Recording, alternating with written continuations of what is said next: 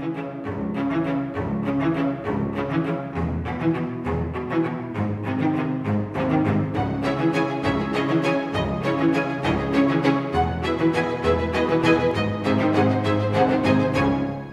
back to the Rights and Liberties podcast, where we are discussing the Federalist Papers.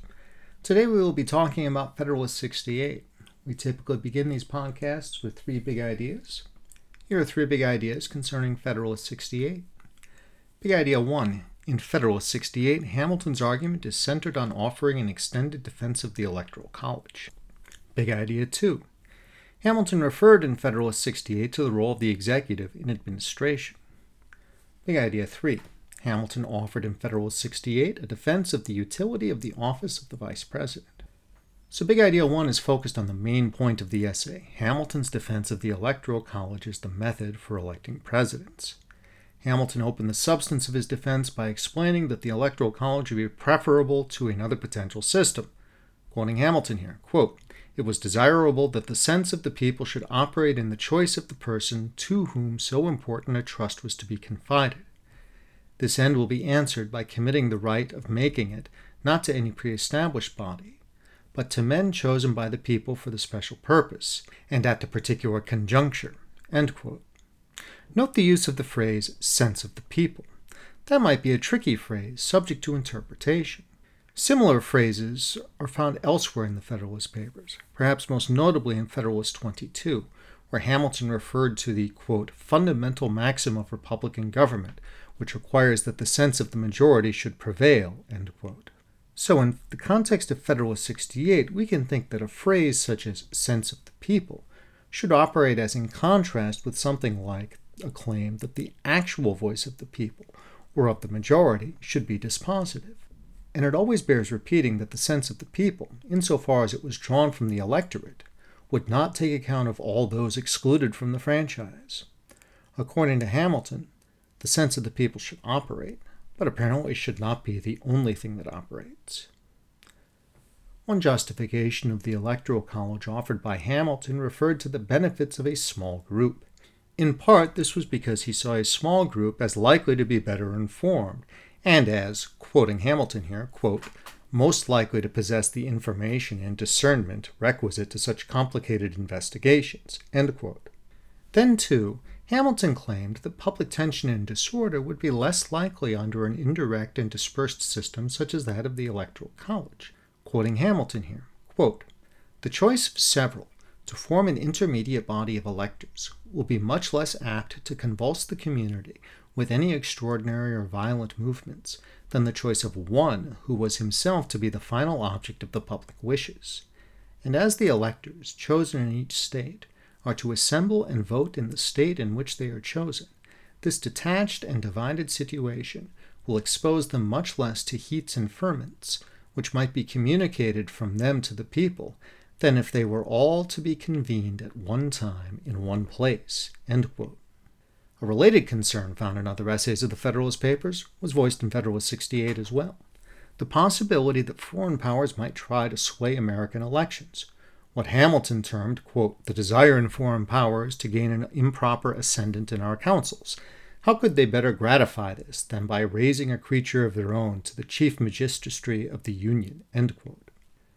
One might see a smaller group of electors as a problem in the context of concerns about foreign influence, though Hamilton did not so argue. Hamilton pointed to the fact that the Electoral College should be created for the occasion as addressing concerns about interference from other countries, referring to, quote, their transient existence and their detached situation, quote, as hedges against such influence. While current observers might compare selection by the Electoral College to the possibility of direct election by voters, Hamilton compared selection by the Electoral College to selection by other potential bodies. This led Hamilton to a conclusion that might be unexpected in modern terms. The structure of the Electoral College, as Hamilton saw it, would mean that if the executive should be thought dependent on anyone, it would only be dependent on the people, and Hamilton saw this as a notion that animated members of the convention.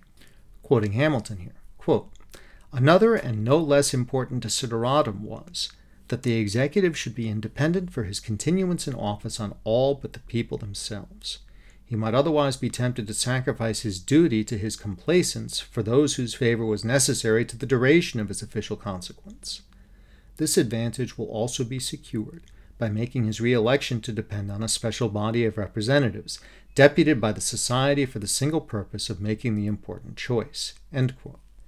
Hamilton believed that the mode of election of president by the Electoral College, with the choice to fall to the House of Representatives should no candidate receive a majority of electoral votes, would screen out candidates of faulty character, quoting Hamilton on this point quote, Talents for low intrigue and the little arts of popularity may alone suffice to elevate a man to the first honors in a single state, but it will require other talents and a different kind of merit to establish him in the esteem and confidence of the whole Union, or of so considerable a portion of it as would be necessary to make him a successful candidate for the distinguished office of President of the United States. It will not be too strong to say that there will be a constant probability of seeing the station filled by characters preeminent for ability and virtue. Big Idea 2 highlights a point that, while not of overriding significance in its own right, highlights a potential and perhaps unexpected nuance in Hamilton's argument, Hamilton's brief reference to the role of the executive in administration. Early on in this essay, while referring to the considerations of which the convention was taking account while deciding how the president should be selected, Hamilton said this quote, It was also peculiarly desirable to afford as little opportunity as possible to tumult and disorder. This evil was not least to be dreaded in the election of a magistrate, who was to have so important an agency in the administration of the government as the President of the United States. Later in the essay, Hamilton returned to administration, this time contemplating the likelihood we discussed in Big Idea 1 the likelihood of electing virtuous people under the electoral college structure described in the Constitution. Quoting Hamilton here, and bearing in mind in the midst of this quotation, Hamilton will quote the poet Alexander Pope. Quote, and this will be thought no inconsiderable recommendation of the Constitution by those who are able to estimate the share which the executive in every government must necessarily have in its good or ill administration though we cannot acquiesce in the political heresy of the poet who says, quote, For forms of government let fools contest, that which is best administered is best. Yet we may safely pronounce that the true test of a good government is its aptitude and tendency to produce a good administration. One reason to take note of this brief discussion of administration is simply because Hamilton so often thought in terms of energy in the executive branch. This does not contradict that, but it is fair to think of energy as implying different tasks than administration. When Hamilton said that the true test of a good government is with reference to the good administration it might produce, this may seem more to bespeak soundness and competence than the energy that he cited in other places as a salutary characteristic in the executive. Big Idea 3 points to Hamilton's brief defense of the manner of choosing the vice president near the end of Federalist 68. Hamilton pointed in part to the fact that one would want the President of the Senate to break ties, but that would mean that the President of the Senate would only vote sometimes, rather than all the time, quoting Hamilton on this quote, And to take the senator of any state from his seat as senator, to place him in that of President of the Senate, would be to exchange, in regard to the state from which he came, a constant for a contingent vote. Hamilton also pointed to the fact that someone would occasionally be needed to serve in place of the president, and that the arguments supporting the mode of election by the president would also justify the same mode of choosing a vice president. Finally, as Hamilton sometimes did in other essays, he referred in Federalist 68 to similar elements of electing lieutenant governor in the state of New York as reason to think a similar plan sound for the U.S. Constitution. We often close these podcasts with a brief reference to the relevance of the essay under review to politics in the present and future. One element of Federalist 68 that might seem odd to you if you're reading along at home is a claim from the opening paragraph, quoting Hamilton here. Quote, the mode of appointment of the Chief Magistrate of the United States is almost the only part of the system, of any consequence, which has escaped without severe censure, or which has received the slightest mark of approbation from its opponents. Times do change. Criticism of the Electoral College as a mode for choosing presidents is nowadays not at all unusual.